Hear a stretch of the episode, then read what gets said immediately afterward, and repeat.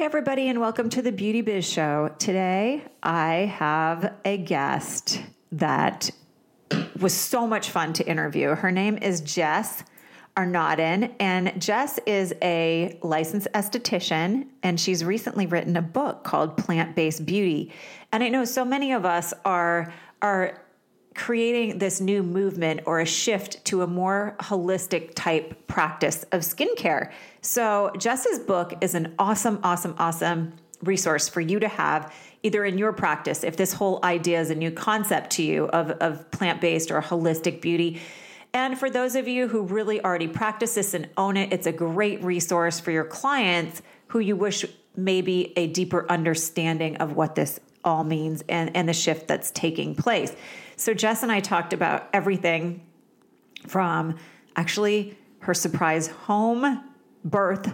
She shares a little bit of that story to shifts we see taking in the industry. She talks a lot about how she's found the time to be a professional and a mom of little ones at home. And I think this episode is really going to help you on many different levels. If you want to tap more into the holistic realm of aesthetics, if you are a mom of a small child or multiple small children and you're feeling a little bit overwhelmed, Jessica's just a beautiful soul, and the, the, things that she shared really touched me. So, tune in to the very end of the show because she gives some incredible success tips for fellow practitioners. Thanks, you guys, for joining me. Enjoy the show today.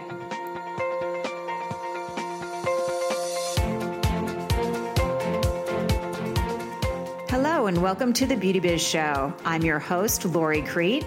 I'm a licensed esthetician, spa owner, industry consultant, speaker, and journalist, and the founder of the Beauty Biz Club, which is the only professional, success based society designed to dramatically up your bookings, increase your profits, and provide you with industry specific resources that are needed to succeed. If you'd like to know more about how you can become a member of the Beauty Biz Club, please visit beautybizclub.com. Now I invite you to join me as I feature inspirational messages from industry gurus and practical tips to tap into your best success. Stay tuned for some serious beauty biz entertainment.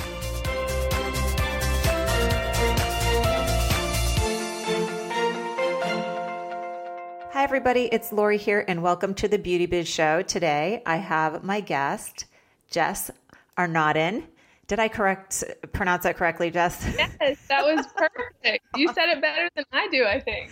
Very cool. Well, You know, here's the problem. I have now Invisalign braces in, so I can't pronounce anything. So I want to just make sure I am respecting your last name. Oh my goodness! I actually I have a friend who just had those done, um, and she had a, a golden milk turmeric latte, and they stained her retainer, so she had to go get a new retainer. She had yellow teeth for a week.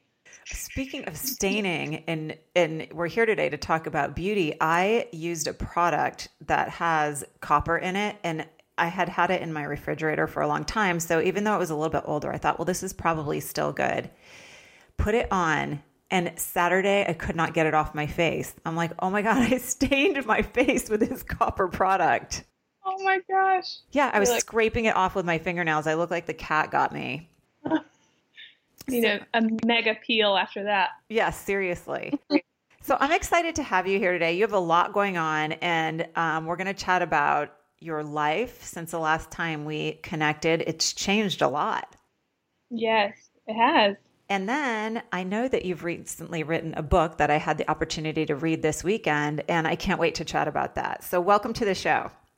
Thank you. I'm honored to be here. I really appreciate it. Now, are you in St. Pete Beach? So, we are in downtown St. Pete, so close to St. Pete Beach, but um, more in the city. So, I have a friend from college that owns he used to own a, it was called the Cadillac Hotel, and now he owns a bar that I believe is called Tidal Waves. Do you know where that oh, is? Yes, I'm familiar with Tidal Waves. I've never been there, but we've passed by it before. Yeah, so that's a friend of mine from college. He's super fun. I don't know what the bar is like, but I can't imagine if he has anything to do with it, it's not a good place to go and be entertained. People watching. We love the Tampa Bay area. I kind of feel like it's the the best kept secret of Florida Although I remember being in New York City and seeing ads on the subway everywhere for St. Pete Clearwater. So they're doing a big ad campaign, especially like in the heart of February when New Yorkers are just like needing sunshine. Um, but it's really experiencing a renaissance. There's a lot of arts and culture and new restaurants opening. And the Don CeSar is like a staple, beautiful hotel. Is it still as happening as it used to be? Yes, and they, um, I think they had a new parent company take over, and they've done like a new food and beverage concept. And yeah, there's just a lot of history. Marilyn Monroe stayed there. They've got some archival pictures up. It's really cool. The first time I was ever in St. Pete, I remember I was just at a hotel down the street a little bit and I was from Vermont. I was there in the winter on spring break. And I remember Bon Jovi was staying there and playing volleyball outside. And I thought, this is the coolest thing ever. These people really do exist. How fun. Oh my gosh. I've only been to Vermont once. And I thought it was like the most dreamy, amazing, beautiful place. We went to Burlington um, for a weekend. And it's so beautiful there. That's where I went to college. I haven't been back there in a long time, actually. It is so pretty, especially this time of year when the leaves start to change. Yeah, I miss the change of season a little bit, but I do love the sunshine. Well, let's start talking about. Well, first of all, I noticed on Instagram you just had something pretty crazy happen. Do you want to share with the listeners probably what was probably the most crazy experience in your whole life, right? Your home based birth? Yes. Okay, so this is a good story. Let's chat about it for a second because I know the listeners are going to be quite in awe over what you went through. Yes, I've been joking lately that I, I birthed a baby and a book within the span of a couple of months. And um, yeah, we basically, all the rumors are true that your second baby comes faster. And I'd heard that before, but you know, my first daughter, we labored for maybe 24 hours. Second time around, it was six from start to finish, and we just didn't make it to the hospital. So she was born in the bathroom with me alone. My husband had actually run next door to take our toddler to go to the neighbor's house. My God. And when he came back, now I am not a mom, so I have a few questions that may seem a little bit naive. Was this excruciating pain? Okay. Or did it just happen so fast you, you didn't even realize what was going on? So I uh, around the whole birth, I never even used the word pain because it, I call it sensation. There are, it is the most intense, like almost an out of body experience.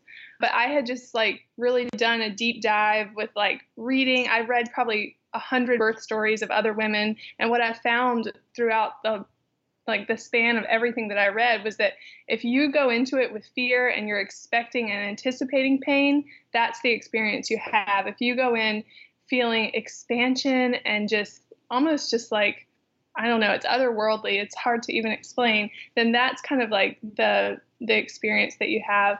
And so I think a lot of that sort of like internal mental landscape helped me progress faster and also helped me um, I don't know, just really enjoy the experience, even though there was a moment where I'm like, oh shoot, we're we're not going to make it to the hospital. What's going to happen?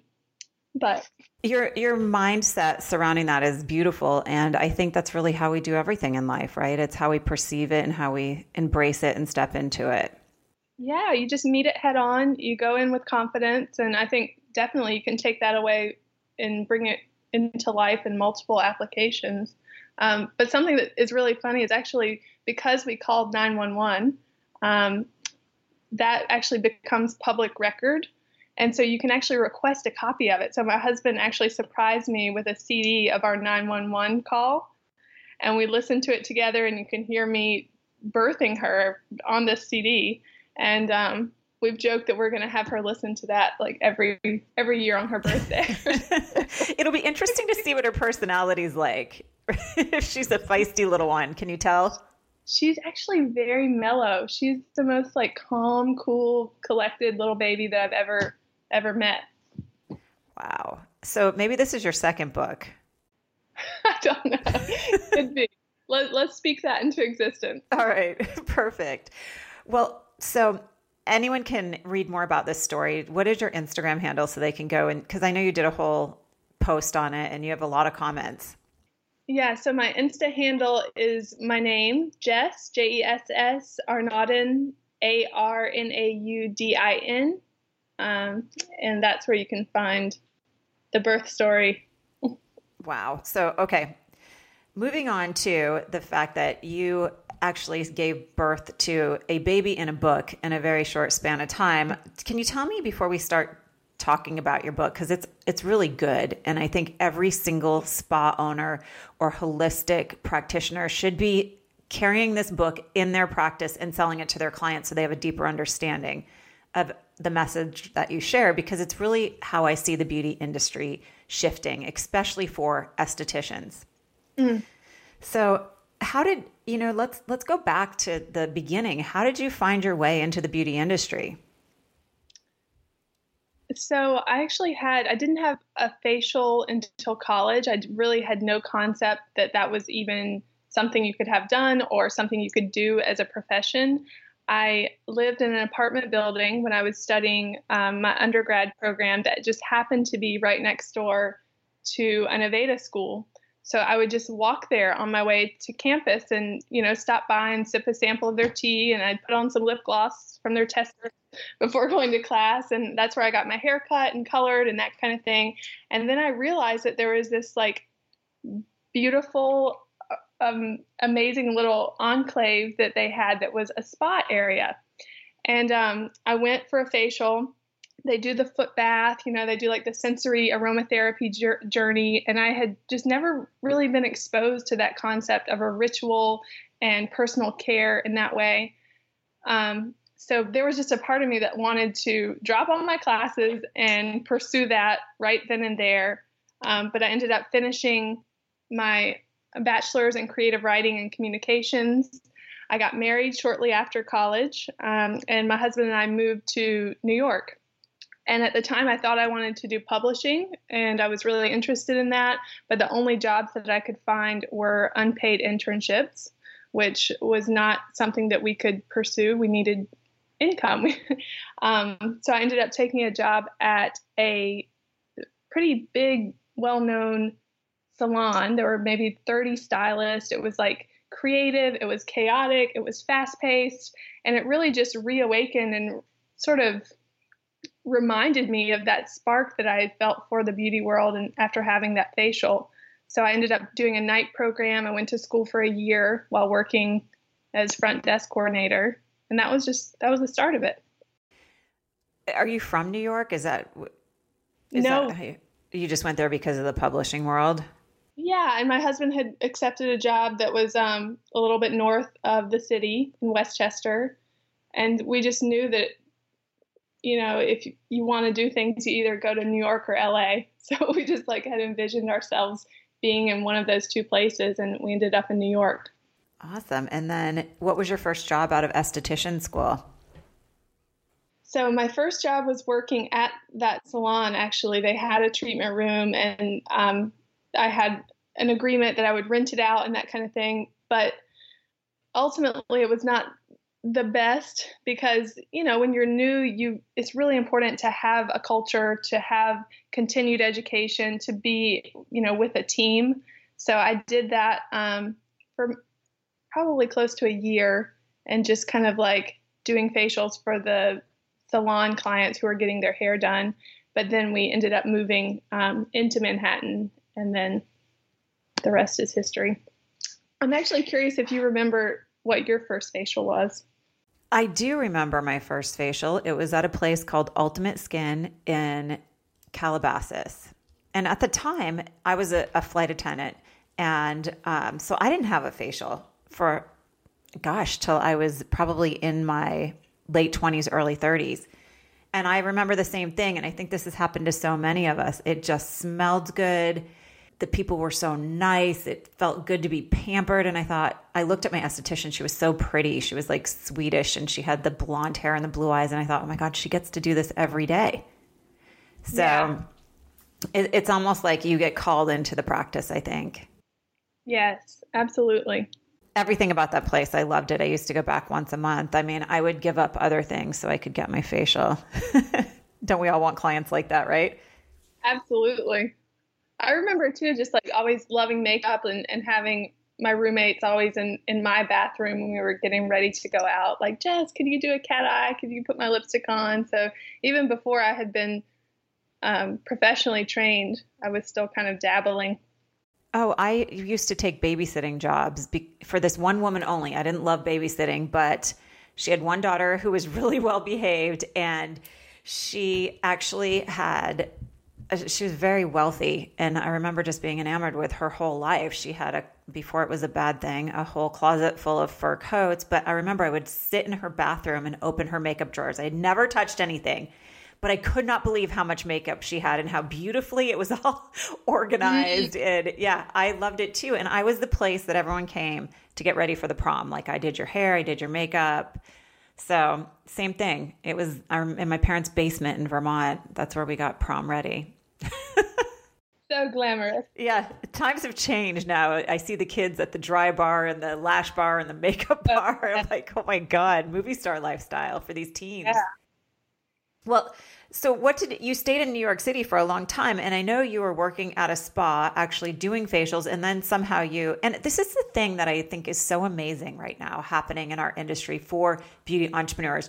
You can wear so many different hats and do so many different things. So were you actually working in a spa and also able to write for some big big websites and publications so you got yeah. to combine both educations into your love of beauty yeah so i it's been rare. I think probably for maybe the first three years, I worked exclusively like in a spa setting, full time in the treatment room. But I just felt like, for me personally, it did not feel like it was going to be a sustainable option for my lifetime. And I I had this um, degree in writing. It was something that I was really passionate about, and kind of as I was emerging in the industry, so was um, you know social media and the need for content and that kind of thing. So it just kind of fell into place that I was helping brands um, doing photo shoots for skincare lines and writing copywriting for websites, managing social media, that kind of thing. Um, so ever since that time, I've kind of always been doing something else. So I typically will work like two to three days in the treatment room with clients and then the rest of the time i'm doing the behind the scenes like the newsletter the blogs the instagram posts and that sort of thing. Well the industry needs more people like you. I know when i was reading your bio you said that you've had stuff featured in buzzfeed and to me that's a big deal because so many people are trying to get their words in in that type of digital platform to share. How did you end up getting in the in with BuzzFeed because that's a big deal to have something, you know, beauty related on that website. Yeah, so I mean, I think one of the biggest takeaways that I have learned just from working with other really smart entrepreneurs is that you behind every big publication and even big business, it's a person, you know, and so having some sort of personal relationship, being able to find um, someone who writes freelance for BuzzFeed or writes freelance for Allure or Elle or Vogue, many times you can find these people's Instagram handle or you can find their email address and you just send them a message, you know, not in a way that's like, hey, I want to gain exposure through you, but just like, hey, I saw your story about whatever it was, like, you know, these new lash extensions. I think that's amazing. And I just tried them myself and just, you know, kind of like girl talk and I think people really appreciate that connection. And that's really what has opened a lot of doors for me is just like putting yourself out there, but also keeping it real. I agree. I've made some great beauty industry friends just from connecting with them through a direct message on Instagram. And we do forget that these journalists and these writers for these publications are they even called publications anymore when it's a website? I mean, what is the proper name for that? I don't know maybe outlet. Outlet. Or, okay. Mm-hmm. so these outlets, there are humans behind the brand, and also huge something to you know think about and to chew on is they need content right they're looking for people like you so yes. I, I talk to estheticians all the time and they're like, yeah, well, I don't know. I'd love to be on the news. I go, then pitch something to the assignment desk because they need yep. content.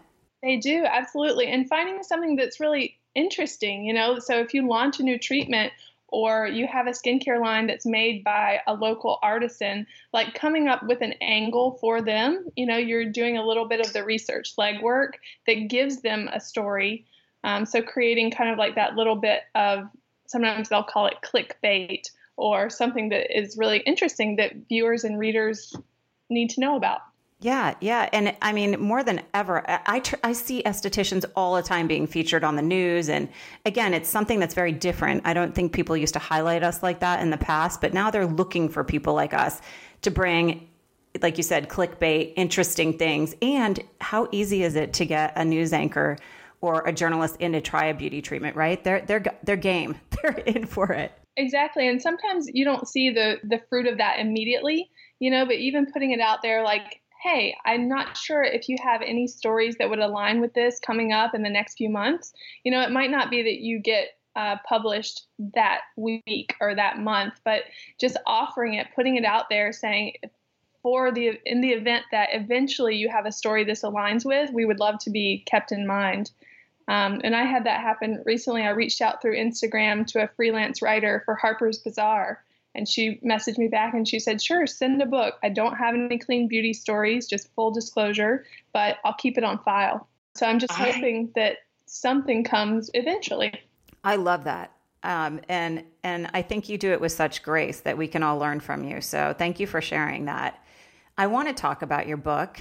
I want to then I want to I want to talk about you being a mom in business. So let's chat a minute about this book and when did you realize you wanted to be a holistic practitioner? I love in the book that you talk about you and your husband found a way to grow vegetables and to become involved almost in a farm life while living in New York City. Is yeah. that what inspired the book? It, well, that was definitely the start of it. I it's interesting like that's part of what I love about New York City is that you really can find a community around just about anything that you're interested in. Um, and so I was working for kind of a more traditional, conventional in a spa setting where it was, um, you know, definitely no kind of mind body connection. And I just really felt like, you know, I got out of school, I'd been working for a few years, and I felt like, you know, I, I have this passion, but this does not feel aligned. And I think all of us can, you know, relate to that at some point in our lives where we're doing something, we feel like maybe we're on the right track, but it's just not quite there.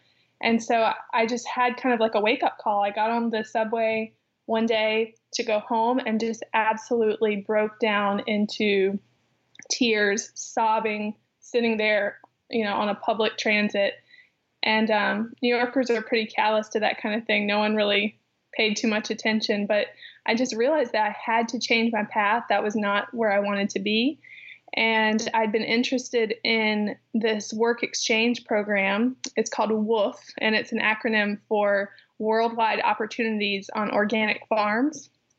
And my dream was to eventually go to Italy to work on a vineyard and volunteer there. But I was like, you know what? Let me try it locally. So I ended up at a place that was uh, in the Catskill Mountains. I was placed with a family.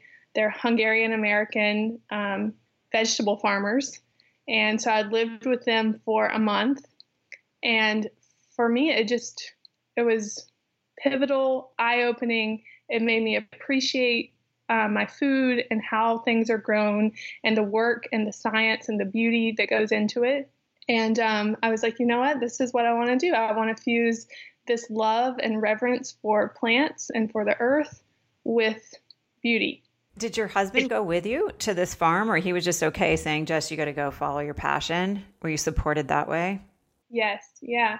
And my dog Quigley, she came along with me. So he would actually, he visited on the weekends and we would do a farmer's market. So he would sometimes come to the farmer's market and just kind of hang out and be there as we were selling vegetables. Um, but I actually lived there. They had an RV that was parked just outside of the main house. So I lived in the RV with Quigley and I would go inside and have meals with them and that kind of thing. But yeah, he was very supportive of it. Uh, being from Vermont, I can uh, almost visualize every single thing you're saying because we grew up, you know, going to get our vegetables out of my aunt's garden and our water came from our own well and we burned our wood stove in the winter. And I, it was just a way of life for me.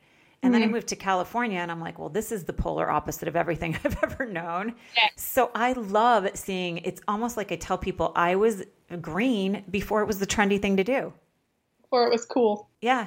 Yeah. I mean, that's just the way you were raised in, in the country. So I, this book, I love, love, love because I do feel like, you know, we just said the world is kind of shifting this way. I loved when you said conventional skincare versus plant based is just a subtle shift in philosophy. So I love that you're sharing this through your book. So, what is the name of your book and tell me your why behind it? So, the name of the book is Plant Based Beauty, and it's the essential guide to detoxing your beauty routine. And the why behind it was basically just after working in the treatment room, being one on one with clients for so many years, what I continued to hear a recurring theme kind of across the board was that people wanted to use cleaner products, they just simply did not know how.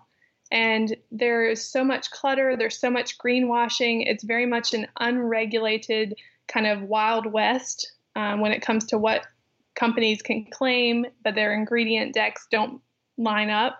So people usually kind of fell into two camps. They either were excessive skincare hoarders, like total product junkies, constantly changing their routine, trying everything, or they were just overwhelmed and they felt really busy and they didn't have time to really, um, you know, look through everything and do the research. So they ended up using like a bar soap or whatever Cetaphil samples their dermatologist had sent home and that kind of thing. Um, so ultimately, what I wanted to convey were simple, actionable things that people could do and quality over quantity. I think the book is a great fit for anyone who wants to live this type of lifestyle. As an esthetician, I read over the book this weekend. I didn't have time to read the whole thing because we just kind of connected. But I thought, oh my gosh, this helps me organize my thoughts so I am better prepared to share them with my clients. And I want to start carrying this book in my spa so I can hand it to a client and say, here, this makes it really easy for you, for me to help you. Um, yes. I think that's great. I think it's so important, especially like within a retail setting, you know, in a, a the spa world, because we're just competing so much. Now our clients have direct access to so many different um, brands that are in front of them via really sophisticated social media campaigns. So being able to really believe in a product, tell them why it's different, why it's leaps and bounds better than what they can find at you know a drugstore or um, a cosmetic counter. I think that's really important. And I know you mentioned your friend's teeth being stained by the turmeric latte. That seriously was one of the first things that jumped off the page at me when I started reading the book. I can't wait to try one of those. And have you seen like a direct relation with turmeric helping people with problematic skin? I definitely think that it is an anti-inflammatory. It for sure is. It's been studied and shown that um, it was first really used like for inflammation, kind of systemically in the body. It's great for joint health. I think people who have any sort of like rosacea or acne, after all, that's an inflammatory condition. It can be really helpful to take it internally. Um, and also, you know, doing spot treatments, definitely in a mask form, it can be very staining. So diluting it like with a, um, a yogurt or something like that is helpful. So your book is, it has so many good compartments inside it. You give tips on how to eat. You give tips on how to care for your skin. You give tips on how to detox your beauty bag. You give recipes for facial moisturizers, which I want to try the the jojoba oil and um, oh my goodness, you gave like two or three really good recipes to make. And I think again, it's the way the beauty industry is shifting. We're each are either teaching our clients how to do this at home or we are making our own concoctions right inside the spa to really customize a treatment in a holistic way.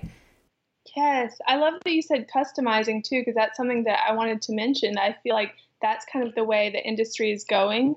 You know, people don't want cookie cutter facials, they don't want cookie cutter products, they want something that feels unique to them. Um, and these I think the big beauty brands that have been sort of like the giants within the industry are kind of feeling um, they're they're trembling in their boots a little bit by some of these more independent clean, innovative, plant based skincare lines that are cropping up. Um, because as more people look at labels and become aware, they're like, what what is this ingredient? I'm putting it on my skin. Where does it come from?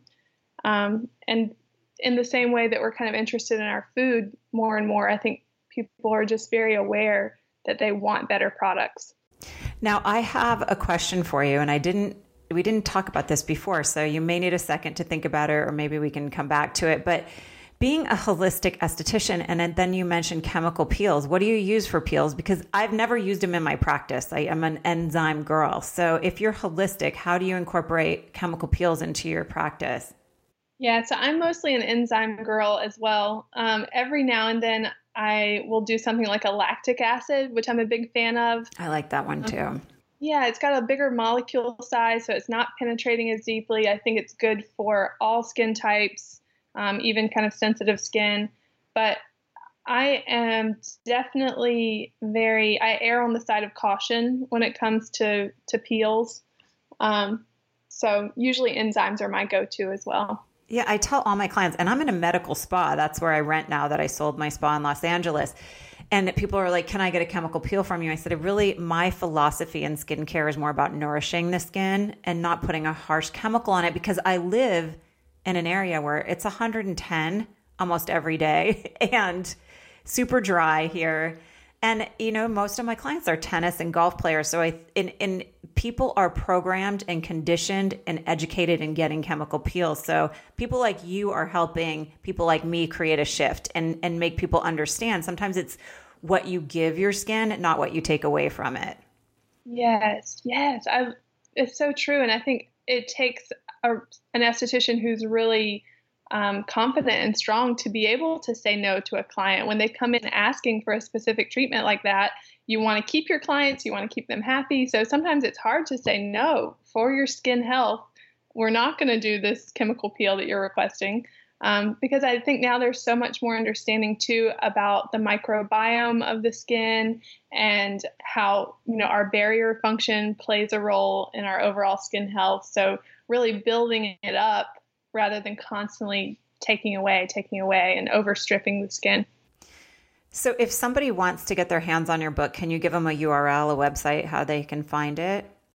Yeah, so I have it linked in my bio on Instagram right now. You can find it on Amazon just by Googling or um, by searching the name and my name, Jess Arnaudin. It's also on Target, it's on Barnes and Noble, and hoping keeping fingers crossed and holding space for like Anthropologie, Urban Outfitters, and some other some other stores like that. Awesome. Oh, I will hold that space with you. I love seeing other women succeed. So I feel really proud for you and excited for you. And however I can help you, let me know. Thank you. Something that you said in the book that I think really for me kind of was all encompassing of of what this book means is really understanding and learning about the wisdom of mother nature and and she really can help us heal and and helps us in ways that I think we've overlooked for quite some time and we're finding our way back to that. So it's a great read for anyone out there that those words speak to you, the wisdom of mother nature because we can all learn from that. Yes, absolutely. And I something that I wanted to be a theme throughout the book was kind of like sustainability and turning your routine into a ritual. For me, just as a mom and just having very little time for self care, my skincare is like the thing that I look forward to at the end of each day. And I draw strength from it. And I think if you do not absolutely look forward to your skincare in the morning and at night, you're probably not using the right products. Well, it's so funny because I did see on your Instagram page that you moved into your house that you were remodeling back in, I assume, and the first thing you unpacked was your skincare ritual. Oh, yes. Yes, that comes everywhere. That that goes before anything else. And I, I had it with me at the hospital. And I think it's just a really simple but very impactful way to say, hey, I'm making 10 minutes for myself. I'm closing this bathroom door. I'm going to heat up a warm, soft towel. I'm going to do a compress over an oil cleanser and just kind of have that spa moment, even if you can't, you know, get into the treatment room that day. I'm glad you mentioned time because this is something that I know my listeners struggle with. And I think it's really on the show today how you could help so many beauty entrepreneurs and practitioners. How the heck do you find time for a professional life now that you have two little ones? Because how old are your children? I mean, we're talking babies. Yeah. So um, Anna is almost three, and Julia is four months old. Seriously, Jess, how did you find time to write a book and be a mom. And I, I know I want to talk in a second a little bit about your mama mornings that you you do at a local spa, I think, right? Yeah. Yeah, I'm actually on maternity leave at the moment, but when I go back, that's definitely something that I'll continue to offer. Okay, so first, how did you find time to be a mom and write a book? so I think it helps that I am really passionate about what I do and just educating people just kind of comes naturally. It's sort of just poured out. I don't want to sound cliche, but um, I was not able to write at home. I tried to sit down and do it even after the kids were asleep and that kind of thing. So I actually went to hotels and had these little staycations, 24 hour power writing sessions where it would basically be like an all nighter that I would just like no TV, no phone, close the curtains, and I would lock myself into the hotel room and just free write and pour it all out. And then the process for me was then, you know, once I was back home in those next weeks, once everyone was settled down and in bed, I would be able to kind of edit and refine and move things around. So you were lucky enough to find your way into, or smart enough, probably both, to find your way into the publishing world. Do you have one or two tips for somebody? Because I know there's so many estheticians that want to write a book. Like, where do you start? Maybe just give them the first two steps. If they want to write a book, what should they do? So I think coming up with um, your the actual chapter guide so that a publisher could see exactly like what to expect. I think having that within your pitch would be really important and just making a dream list of like here are the top 10 publishing houses and a lot of times they'll have little offshoots like um, imprints within a certain like sort of bigger umbrella publisher so kind of doing your research on the front end and figuring out where your topic would align and kind of what imprint would be good so, for example, my book was published by Aster, A S T E R, but the actual bigger publication is Octopus Books. So, doing a little research in that way and then coming up with exactly kind of bullet points what they can expect to see, who you think it would speak to, why it's important for this time and in the marketplace specifically, I think are all part of a really good pitch. What was the most stressful part of launching and creating this book for you? I think the most stressful part was just my own inner critic. I think for a long time, I kind of felt like the other shoe was going to drop or that something was going to go wrong and it wasn't going to come out. I was afraid to even talk about it or to speak it. Like it was going to be like a mirage that once I talked about it too much, it was going to disappear. Um, so I think that's just some internal work that I have to do to be able to celebrate success and um, not feel i think all of us feel sometimes like we are imposters or someone else could probably do it better than us or you know just being able to stand in my strengths and on my experiences and um, celebrate the success i think the book is i haven't actually touched it yet. I have the pdf format but uh, one of the first things that the first two things i'm like this is beautiful. The pictures are so pretty and it, it really speaks to the Vermont girl the way you you set up the book. And it's so organized. It's it flows. It's easy to pull the tips out. The recipes look perfect. I just thought you did a great job. So i want to compliment you there it, if that helps quiet your inner critic at all you thank you yeah now that i can hold it in my hands which your copy is on the way it thank should be you. there probably I'm any excited now that I can like physically hold the tangible expression of it in my hands, it feels just amazing and it's like it's really good. Thank you. So I want to again, let's move into it. I do also think like there's this huge shift happening for estheticians right now. We are owning our space like I've never seen before.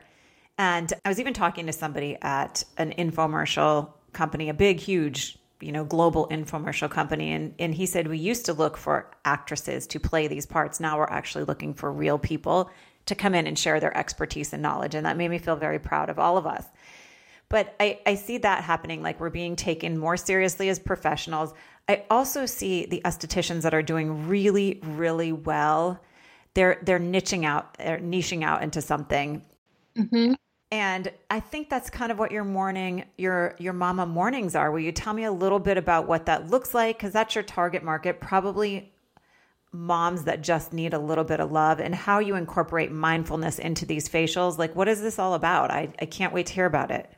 Yeah. So, Mama Mornings was kind of a concept that came to me after having my own baby and experiencing the overwhelmingly radical shift that happens in your identity. You know, you've heard it said that a baby is born, but also a mother is born. You know, it's t- you're in this new realm and um, I look back now and realize that I was going through a pretty serious bout of what I would think is postpartum anxiety, just feeling totally depleted, not getting any sleep.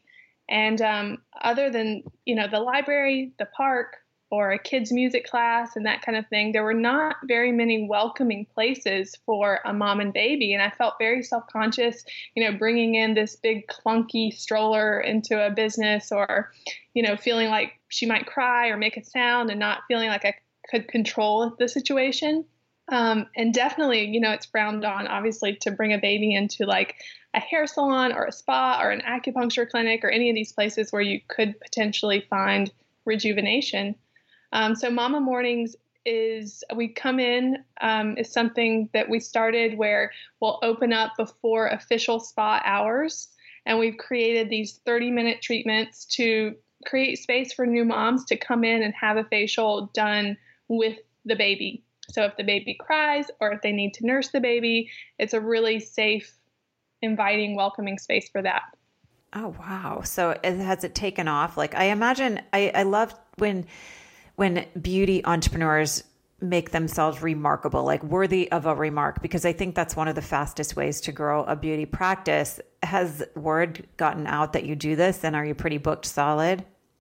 So it's it was a little hit or miss. I'm on maternity leave at the moment. We'll reoffer it again once I'm back.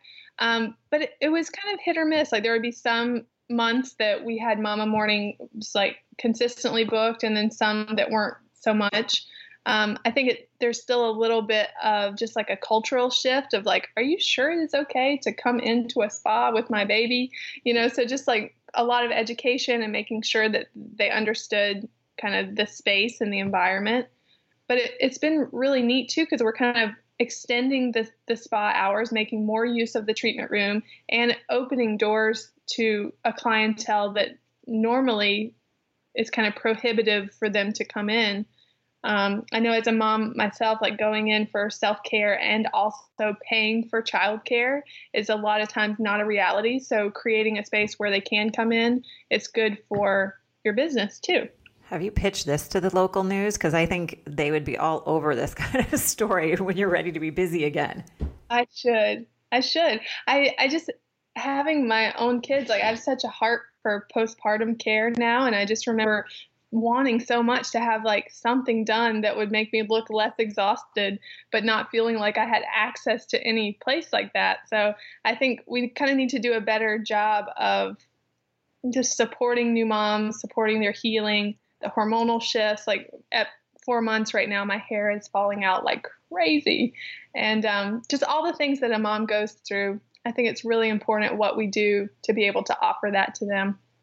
You know, you've brought a new awareness to my mind. That's part of the reason I love doing this show so much is because when you know better, you do better. And I'm thinking back now to when I was a flight attendant in my early 20s, and people would other passengers other flight attendants would see these moms getting on with the strollers and the and everyone would roll their eyes like oh crap i don't want that baby and i never thought about the pressure that this puts on a mother until you just started talking about it yeah yeah. And it's not only moms. I mean, you can think about other other kind of subsets of people, um, like people who have maybe sensory overwhelm or people who are autistic or they don't want to go into an environment where there's going to be a lot of music on. So, like creating different pockets for people who normally would not potentially use your space. I think it's a really powerful thing for a business and also th- just for our culture and our society. One of the hardest clients that I had to tell I was leaving my Los Angeles spa when I moved about a year ago was I had a 28 year old autistic boy. And his mom, I think, you know, she, his skin was problematic because he was on meds and stuff. And it, it, was a way for her just to sit and relax while I gave him a facial. Mm-hmm. And we had to do certain things to get the environment um, prepped so he felt comfortable and so he yeah. could relax. And it was crazy. His skin healed faster than most people's skin. And I do think it's because it allowed him like this hour of of feeling safe and and just a different experience for him and the mom. So you're right, we have this beautiful gift that we can give people, but oh my gosh, I had such a hard time telling them that I was leaving because they had looked for estheticians for years. yeah. Finally, like I created this space for him. So you're right. There's there's a plethora of clients out there, and if we can pay attention to how they react to life, that's an, another amazing gift we can give people and, and a great way to grow a business. Yes. And like you said, a great pitch for news channels as well. Yeah, yeah, exactly. Yeah, all, all the above. Hey, that's my mission for 2020. It's all about creating beauty and success. That's what I'm I'm striving to help people with in the beauty industry. So that is my mission: create beauty and success, and it's okay to do both. Yeah, yeah, I love that. I think a lot of times people who go into the healing arts, you know, massage therapists, acupuncturists, estheticians, we we have this gift, but we don't know how to really own it, like you said, or to charge for it, or to feel, you know, because we're giving so much and it, it is a heart and soul connection, it feels icky sometimes, like when money gets involved. So I love that beauty and success together. I think we need to stand in that power more we deserve it. You know, I read an article yesterday, and I'm not ready to share this 100% with the general public. I have this group of of like very successful estheticians. It's called the Expansion Group in my Beauty Biz Club, and we have weekly check-ins where we talk about hot topics and trends, and and it really holds us accountable to our professional life. And somebody shared an article in there yesterday with about how we are wealth workers. We're just here to take care of the wealthy and I thought, gosh, if that's the case, then why is there this big gap where the the beauty industry is making and generating? I think the last time I saw a statistic was 445 billion dollars, but the average practitioner makes $32,000 a year. There needs to be a change, and we need to claim this this space that we do create beauty and we need to create success in our lives as well. Wow. That's such a disparagement between a multi-billion dollar industry and then that average. Wow. Yeah, it's crazy. So I know that we said when we talked about doing the show, we'd wrap it up today with you sharing some of your success tips for beauty entrepreneurs. So, is there anything you you want to inspire the audience with? Yeah, so I have I was thinking on it and I was trying to kind of like get really clear on on what I wanted to share. Um, and I have sort of like a macro, big picture, overarching tip, and then also kind of like a day to day tip. So the overarching is to get into the habit of asking yourself, wouldn't it be amazing if, like finishing that sentence. Um, and it's something I actually learned when I used to work with Angela Jia Kim. She's the founder of Savor Beauty and has always stuck with me. Um, it's something that I do within my family. My husband and I ask that, you know, at the dinner table, wouldn't it be amazing if? And just letting yourself dream in that way is something that I don't think that we do enough. We get so caught up in the day to day, kind of mundane. Um, and I think it can be a really motivating, powerful tool within your business too. You know, asking your staff at your next meeting, you guys finish this sentence. Wouldn't it be amazing if? Can and I hit, can I hit yeah. the pause button for one second? Okay. I'm going to ask you to finish a sentence right now surrounding your book. Wouldn't it be amazing if? Oh my gosh. Um, Okay, wouldn't it be amazing if I sold 10,000 copies in the first year? When you do, call me. We're going to celebrate like a, a, a, cocktail over an Estatini over Skype. How's that? I'm there. I'm there. Awesome. You know, um, there's a story of, why am I blanking on the name? There's a, a big time actor who did that where he wrote a check to himself for like a million dollars. Jim Carrey. Jim, yes, he was sleeping in a car. yes, and wrote himself that check, and then, you know, he basically manifested it. Yeah. I have to, I, I used to be the world's most powerful manifester, and I've gotten too busy to be mindful around manifesting. So that is one of my short term goals right now is to really start putting out there what I want to welcome in. So I'm going to use your, your, wouldn't it be amazing if? So thank you for that. And then, okay. And then my day to day micro. Yes. It's kind of ironic that I would share this because I do social media for a living, but my day to day tip is to cut your screen time.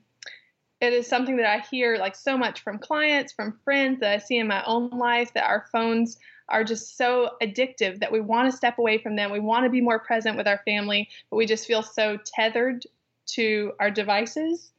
And um, social media is a powerful tool for your business, but I think it is a double edged sword. And I think it's a source of a lot of comparison and a lot of anxiety in our lives. And to me, it's the biggest vampire of your time and your energy. So being able to stop and say, hey, I'm doing a digital detox this weekend. I'm not even going to look at my phone. I'm putting it in a drawer. I'm turning it off. And a lot of times people will not even notice that you've taken the weekend for mental health. You know, it's funny that you bring this up because that is a powerful success tool. And I've recently just implemented this into my life. I did a show, and, and by the time your show is aired, it will have been, I think, like a week or two prior, called The End of the Summer Hangover Cure. And one of the things I had to do, like, I never take time off. I am a hustler. I love my business. I never stop. But this summer, I gave myself a little bit of a break and I had a hard time getting back into the swing of things. So I just started meditating on what can I do to reconnect to my beauty business. And one of the things that came to me was I had to stop scrolling through Instagram because I was spending so much time on there watching what everyone else was doing that it made me hyper focused on what I wasn't doing and made me feel bad. So yeah. I can't yeah. do it anymore. It's like I'll go on, I'll post my thing, I'll interact with my followers, and then boom, I got to be done. Mm-hmm. We do, and, and I think setting limits on your phone, you can set things in your settings that it will give you an alert when you've been on for 15 minutes. And you know the way that Instagram is set up, it's it's an endless scroll. You could really be on there just forever and never really get that satisfaction of like, hey, I've seen it all. Whereas if you pick up a magazine or a book, you can flip through it and then put it down, get inspiration, and then take a step away from it. But Instagram um, specifically is kind of designed very strategically for you to get sucked into the vortex. And here's the thing I don't know if anyone's coined this term or not. If they have, uh, um, here's credit to you. If I'm just really helping somebody recognize something right now, that's my mission. We have social media hangovers. Sometimes you put your phone down and you feel awful. Mm-hmm. Absolutely. I think during that time too, when you go, uh, sometimes like I will just, it's muscle memory. I will just reach for my phone. I open my email, I open an app, I open like, you know, some other apps that I'm on. And it's like, before I know it, I've spent 20 minutes and I have, I, it's, it gives the illusion of being productive, but you're not actually creating any forward motion in your business.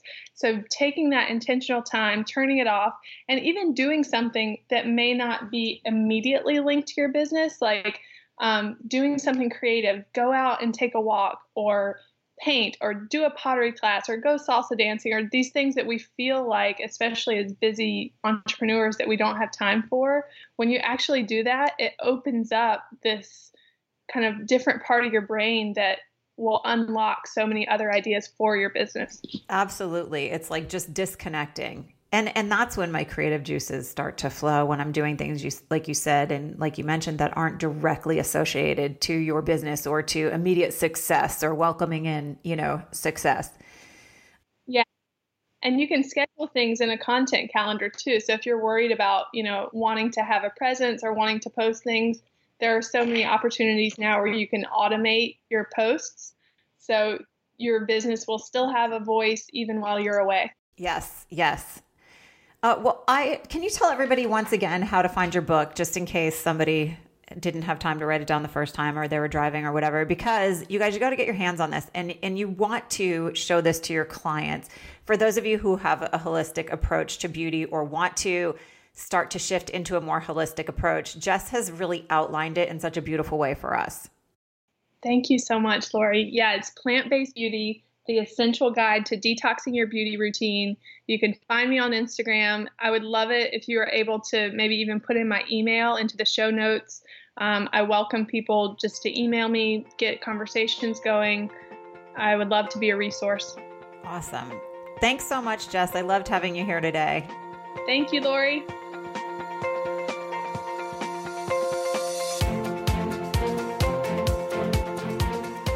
Thanks for tuning into the Beauty Biz Show. I hope this episode leaves you feeling inspired to build the beauty biz of your dreams. If you'd like to know more about how you can become a member of the Beauty Biz Club, the only professional success based society designed to fuel your success by providing you with the ongoing resources that are needed to excel in the beauty industry, please visit beautybizclub.com. Again, that's beautybizclub.com club.com. Also, if you'd like a copy of my free report, Top 10 Secrets of Successful Beauty Biz Practitioners, please visit loricrete.com.